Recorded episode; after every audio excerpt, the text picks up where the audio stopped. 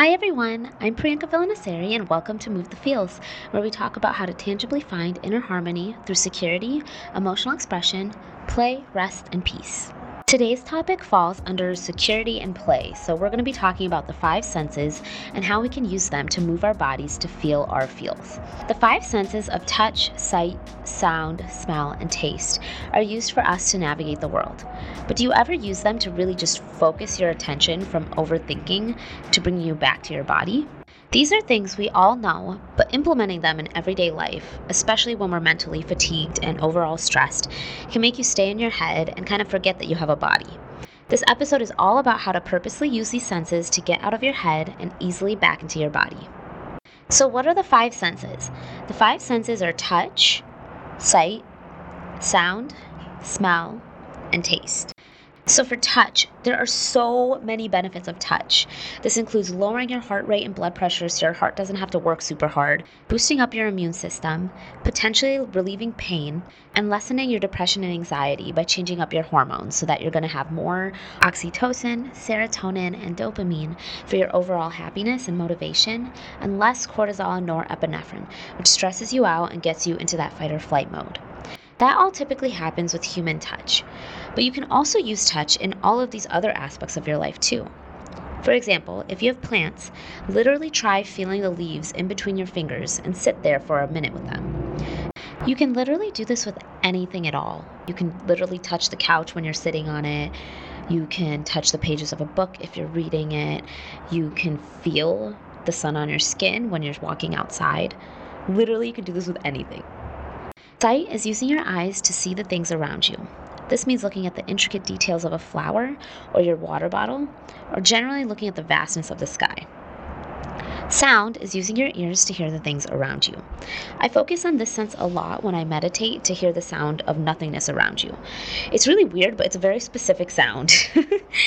and then you can also do this in just everyday settings. So you could be at the grocery store with a loved one or at a concert and just focus on what they're saying, what you're hearing. Smell is using your nose to smell the things around you. I'm not gonna lie to you, COVID definitely messed me up with this one a bit, but if I get something spicy enough, this works very potently. Additionally, the neural connections with this sense to the brain is a little bit more intense. The neurons in your nose, they go right up to the olfactory bulb of the brain, so that way they can easily connect to other parts of the brain that control our memory, and that process can happen really faster. So that's why our memories of smells can feel more specific and precise than other senses. And then the last one is taste. So taste is using your tongue to taste the things around you or the food you eat. So when you eat next time, really try just sitting there and taste the different parts of your food to increase your focus on this sense.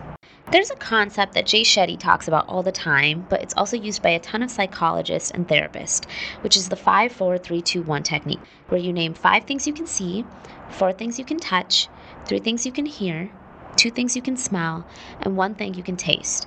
I think this is a wonderful start and a beautiful way to just wrap up all of your senses.